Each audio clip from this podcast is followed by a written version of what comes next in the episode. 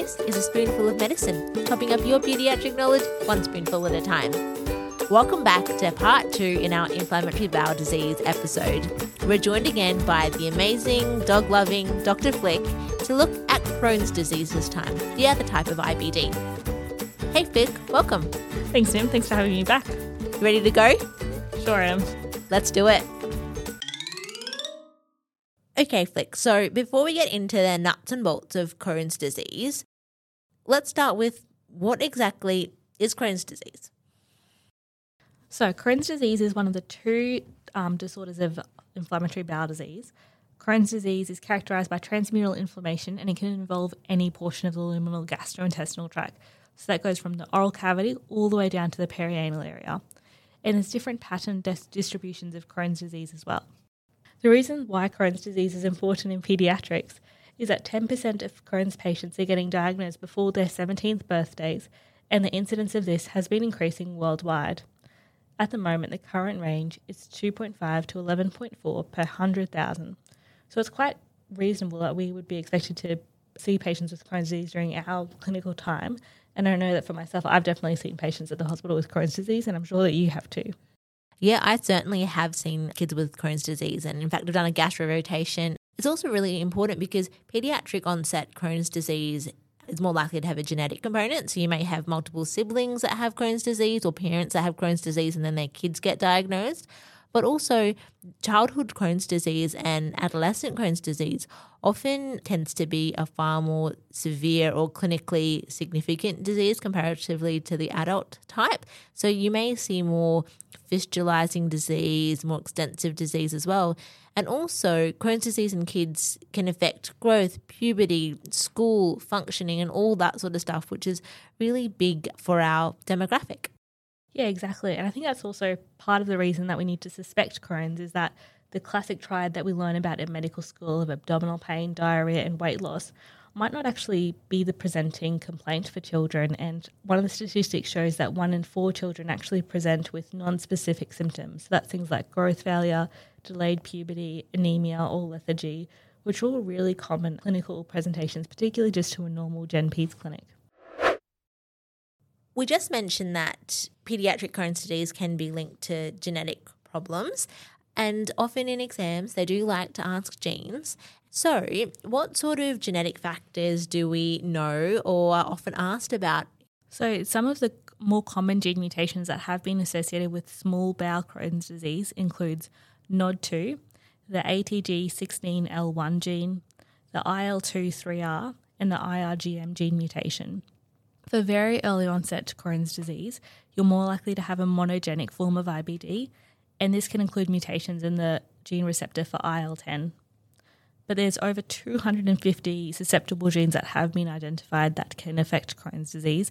And it's also important to know that often, whilst we have all these genetic precursors and links, the majority of Crohn's disease cases that we will see in our clinics are ones that we sort of notice that they may run in families, but we may not find a distinct genotype. Yeah, definitely.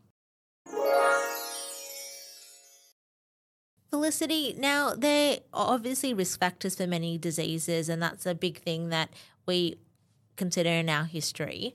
In terms of Crohn's disease, what are the risk factors that may be at play, and how do they differ or how do they compare to the ones in ulcerative colitis? So, the risk factors are actually more commonly that we're seeing children with Crohn's in developed countries, and in particular, immigrants who then come to a developed country tend to be more at risk, and then we're not too sure what the reason for that is. We're suspecting that it could be related to the gut microbiota and, of course, the hygiene hypothesis that we spoke about in the last episode. Are more relevant for our adult colleagues, smoking and anti inflammatory medication can again be a risk factor.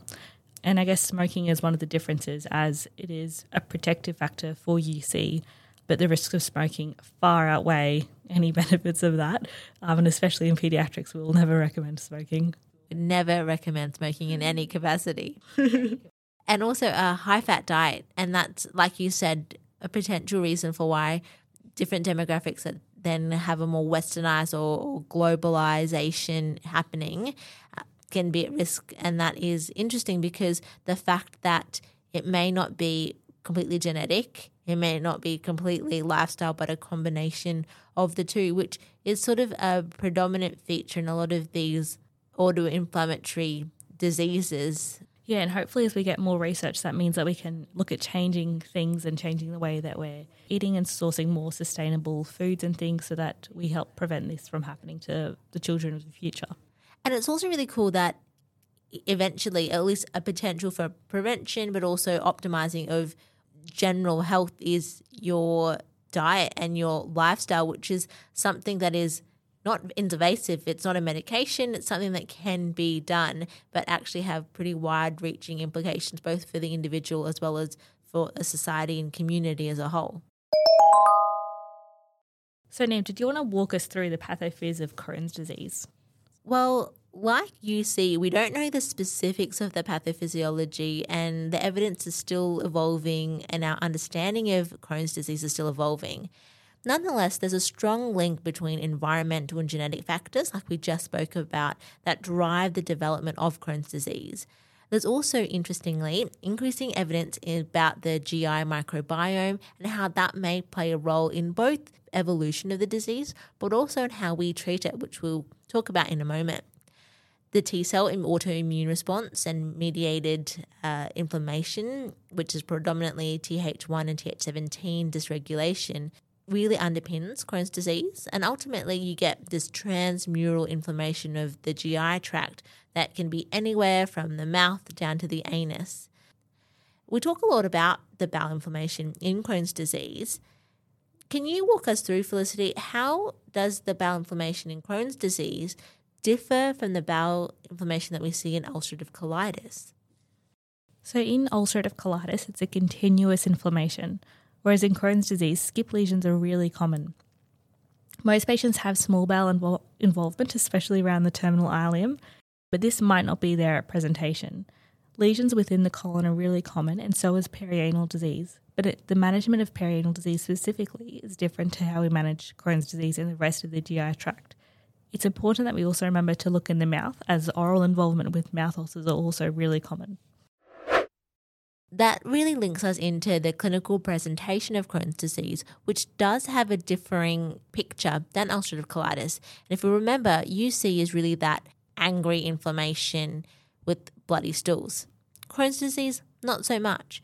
So the classic presentation is that abdo pain, some diarrhea, which may or may not have frank blood in it, and also weight loss. And Felicity, why do we see weight loss? So there's lots of reasons that we see weight loss. Part of it is that it affects all of the gut. So that includes where we're absorbing our vitamins and nutrients. Then also, I guess, just the pain from having the Crohn's disease. And also the fact that, you know, it's an inflammatory disorder. So our body's using more calories as well with all of that. And you talked about abdominal pain, and often the ileum can be affected. How does that present? So this is tricky because it presents in the right lower quadrant, which typically we associate with appendicitis. So it's one of those things that we do just have to have in the back of our mind when we're seeing these patients in ED. And can you have Crohn's disease presenting without blood in the stools? Definitely. And you can also have it presenting without diarrhea or abdo pain. Um, and that's why it's really important we think about our non specific symptoms. So the growth failure, delayed puberty, anemia, lethargy, or just decreased oral intake. You mentioned before that about perianal disease, and it's worthwhile mentioning that perianal disease can also be another quite common presentation of Crohn's disease, and it's associated with a degree of worse prognosis. And so that means if you have a child with a perianal abscess, perianal fistula, that clearly needs to be managed. But also, we need to think is there an underlying disease at play that is this is a manifestation? Yeah, definitely. And I think, you know, the kids that we're seeing in ED in clinic with like diarrhea or constipation, which is really common. It's always really important to remember to have a look at that perianal region. It doesn't take long. And it's something that we should consider because, like you said, it's a really important marker for Crohn's disease and IBD. What are some of the other ways Crohn's disease can present the first time that you see someone with Crohn's? So, some of these words are a bit of a tongue twister. And these are our extra intestinal manifestations of the disease, which again can be associated with a worse prognosis. So that's things that affect our eyes, like uveitis, episcleritis, interstitial lung disease, moving further along down to the belly with the primary sclerosing cholangitis, Um, and then similar to ulcerative colitis, we've got the seronegative spondyloarthropathies like ankylosing spondylitis or the peripheral arthropathies. And then there's also things, things like erythema nodosum, pyoderma gangrenosum. Further along the track, you can even have osteoporosis due to impaired nutrient absorption. Another way that you can also have Crohn's disease present is growth failure and pubertal delay. As a kind of story time, I remember being a resident in ED and a child came in with a cough. And when we looked at him, we thought, You're really quite short. And initially, what he'd come in with was chest pain, ended up being right upper quadrant pain, which then ended up being actually quite severe fistulizing Crohn's disease and stricturing Crohn's disease.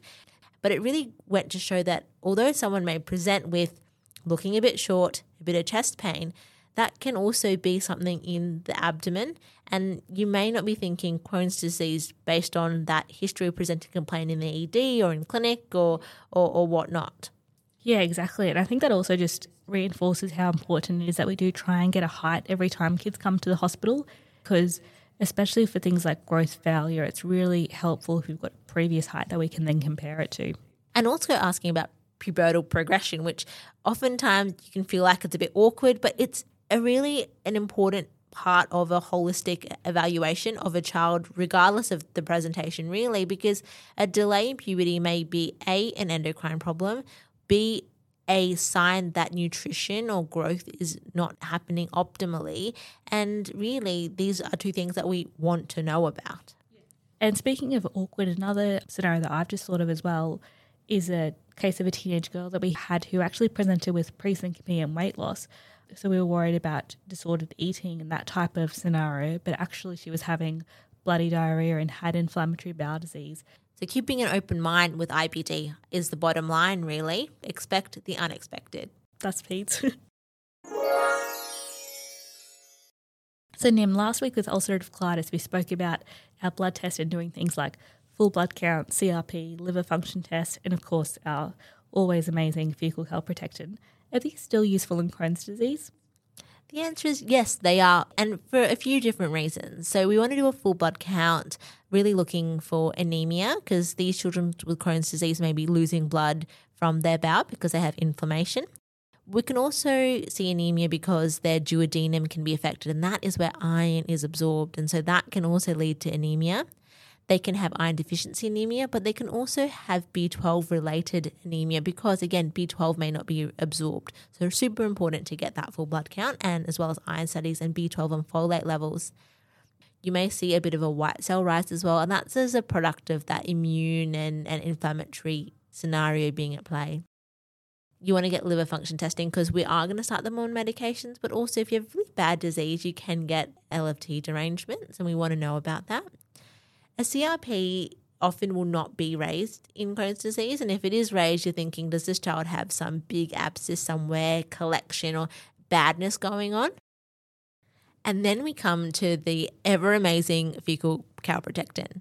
Looking at the latest ESPGHAN guidelines, and that's the European Society for Pediatric Gastroenterology, Hepatology and Nutrition, try saying that 10 times, they recommend that calprotectin can be used as a marker to assess the degree of bowel inflammation, but also handily, you can use fecal calprotectin as a marker to see if the management that you've instigated for someone with Crohn's disease is working and whether or not they are trending towards or indeed in remission. So that's really helpful.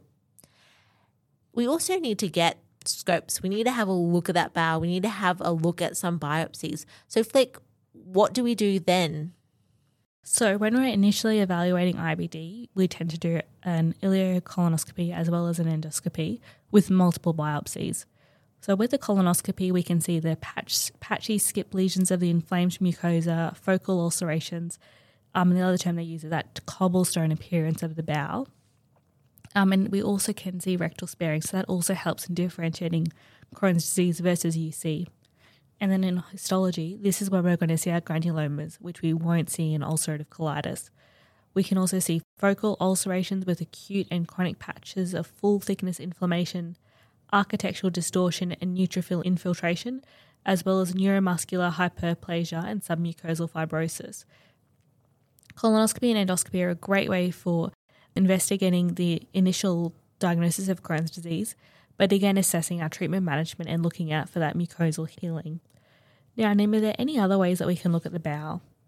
Interestingly, our helpful friends at ESPGHAN, they also say that in patients with luminal Crohn's disease, assessment of transmural involvement can also be done with bowel ultrasound or MRI imaging, and that can also be used as a marker of treatment response. This is really helpful because we're talking about how our GI tract, especially that small intestine, can be involved. And we can't see a small intestine with a scope. You can get into the terminal ileum, but that's about it. And the capsule endoscopies aren't all that readily available and they're quite expensive. Ultrasounds allow us to have a look at what that small bowel is doing. MRIs allow us the same. So it's really, really helpful and they can be used quite a bit. So, yes, ultrasounds, MRIs. Now that we understand how common it is, what Crohn's disease is, and how it looks like clinically and also biochemically, how do we treat it? What are our priorities when we find a child with Crohn's disease?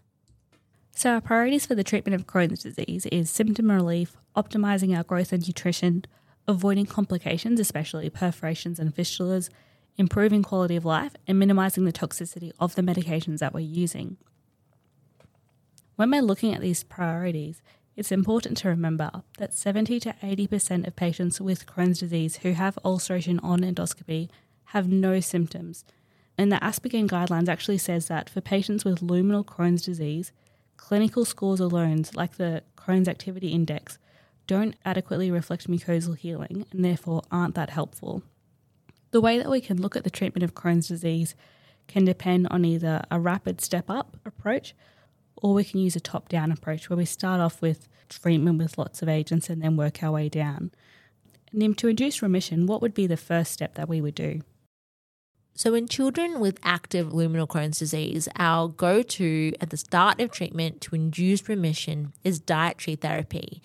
And this involves EEN, which stands for exclusive enteral nutrition that's really interesting because it differs from ulcerative colitis where we go to immunoactive agents, steroids, etc. as first line. In Crohn's disease, that's not the case.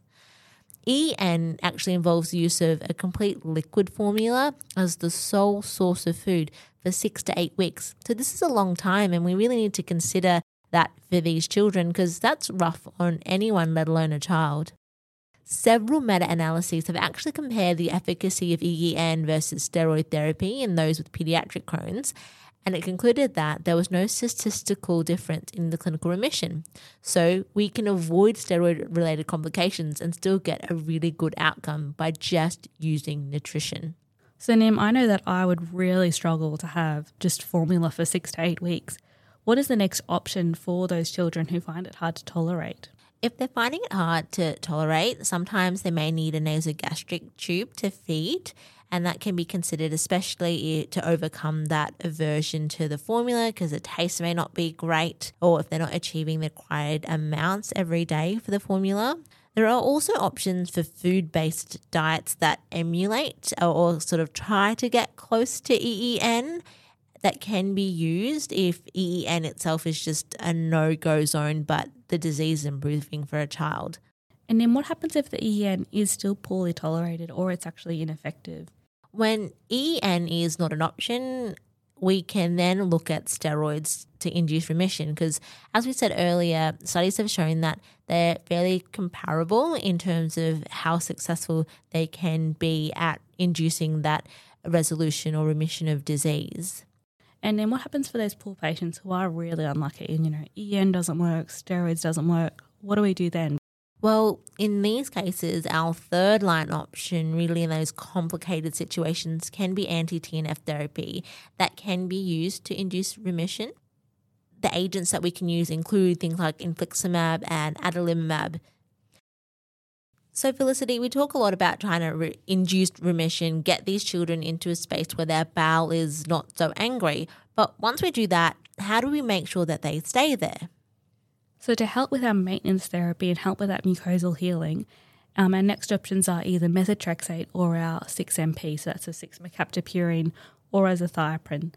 And if those agents aren't successful, then the next option would be going back to our anti TNF agents, are immunomodulators. But currently in Australia, these are only approved if there's either acute severe colitis or if there's been failure of an adequate trial of conventional therapies. We've also been talking a lot about perianal disease in Crohn's disease. So, how does perianal disease like abscesses, fistulas, how are they managed? So, like any other abscess, it's really important that we get the pus out. So, this is a time where we do need to make our call to our friendly surgeons to help to ask them if they can drain the abscess for us. Um, and then after this, it's important that similar to abscesses elsewhere in the body that we use antibiotics. So, we can use either metronidazole or ciprofloxacin. And then following that, to help the mucosa heal, if it still hasn't healed with the antibiotics, we can use either mercaptopurine or azathioprine. In some patients that have got really complicated or refractory perianal disease, we might need to go back to using our MABs. Those are our immunomodulators like infliximab or an anti-TNF agent. The main thing is to remember that we need to avoid steroids, as this can be associated with a worse prognosis for patients in this group. So we've spoken about 6MP and azathioprine in using for management of both Crohn's disease and ulcerative colitis. Nim, would you be able to talk us through some of the ways that these medications work and their side effects? So, azathioprine, interestingly, is metabolized into 6MP. 6MP is then metabolized. It is metabolized by three different pathways. We have our xanthine oxidase pathway, our pathway through the TPMT enzyme, and then we also have our enzyme that goes into the 6 thioguanine nucleotides, which then cause bone marrow suppression. We discussed last time how it's really important to get a TPMT level because people who metabolize through this TPMT pathway a lot basically shunt away the 6MP into a pathway that is not actually immunoactive. And so they may need high doses. Conversely, if you have someone that doesn't have much TPMT and is not taking any of the medication through the other pathway, most of it will be going down suppressing the bone marrow, so they have higher toxicities. We monitor 6-MP and we monitor the levels of all the byproducts. It's really important to know that the main complications of 6-MP really are that bone marrow suppression that we've talked about multiple times. Also, we can cause pancreatitis. And interestingly, that pancreatitis is not dose dependent. So if you reduce the dose, it doesn't decrease the risk of pancreatitis. However, the degree of bone marrow suppression is related to the dose. If you reduce the dose, you reduce the amount of bone marrow suppression as well. There is another very rare but important complication that is associated with 6MP or those exposed to 6MP. Which one is that, Flick? So there's an increased risk of a hepatosplenic T cell lymphoma with therapy for IBD patients, particularly the young males who are EBV naive. So it's something really important to consider and even look at doing your EBV serology before you start these medications. Some of the other serologies that we can look at testing prior to starting immunotherapy can include things like our vaccine seroconversion. As once you start immunotherapy, as you know, we can't give live vaccines. So it's important that we look at our Hep B, Hep C, as well as varicella serology. Mm, very, very true.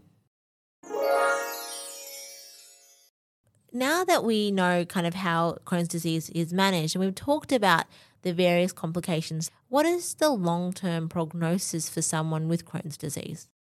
So, in the long term, this condition, while it is a very difficult condition, um, it is manageable with medications and a multidisciplinary team, and these patients can go on to live a really fulfilling and healthy life. One of the things that we do need to keep in mind, especially for patients who have had Crohn's disease longer than eight years, so may not be pediatric patients anymore, but is that there is that increased risk of colorectal cancer. So it's important we still got, keep up with our endoscopies and colonoscopies to look at assessing for that. With that, it's time for a recap. Crohn's disease is inflammation that is transmural within the bowel. It can happen anywhere from mouth to anus and involves skip lesions. It's a type of IBD, however, it can be and is distinct from ulcerative colitis. At least 10% of patients are diagnosed with Crohn's disease before they're 17, and unlike in the adult population, it's more likely to be a more severe disease. We're in pediatric land and we love genes. Genes that are associated with Crohn's disease include the IL 10 receptor and NOD2 genes. Risk factors for Crohn's disease include being in a more developed country, possible gut microbiome risk factors, as well as smoking and NSAID use. The pathophysiology of Crohn's disease is not completely understood. Nonetheless, it involves a dysregulated immune response with ultimately gut inflammation and transmural damage. The classic triad for Crohn's disease is abdominal pain, diarrhea, and weight loss. However, one in four children present with non specific symptoms like growth failure, delayed puberty, anemia, lethargy, decreased oral intake, or extraintestinal manifestations. When investigating someone that you suspect may have Crohn's disease, we get some blood tests, including a full blood count, liver function, renal function testing, looking for things like anemia and nutritional deficiencies, as well as inflammation. We also get a fecal calprotectin to look for bowel inflammation. We get endoscopies and colonoscopies, as well as can think about ultrasounds as well as MRIs to look at small bowel related complications and involvement. Treatment looks at prioritising symptom relief as well as mucosal healing. Treatment can be split up into induction therapy with EEN or corticosteroids, followed by maintenance therapy with either mercaptopurine or azathioprine. And then we have our biologic agents that we can use, such as infliximab or adalimumab. Complications of Crohn's disease can include fistulizing disease, stricturing disease, and significant perianal disease. These may involve surgical management if quite severe. Overall, Crohn's disease has a good prognosis. As it can occur anywhere throughout the bowel, there can be a wide variety of complications, and for this reason, each person needs an individualized management plan. And that is Crohn's disease. Thanks, Nim. Thanks, Flick. Bye. Bye. And that's been this week's episode of A Spoonful of Medicine. Thank you so much for joining us. If you like what you heard, please subscribe and tell a friend. For the visual learners of us out there, head over to our Instagram page at spoonful.of.medicine for a quick summary of today's episode, along with some other great educational content. If you'd like to get in touch, have a suggestion for a future episode, or have heard something that you think needs a correction, please email us on spoonfulofmedicinepodcast at gmail.com. It's been a pleasure topping up your pediatric knowledge one spoonful at a time. I can't wait for you to join us on our next episode. But until then, bye!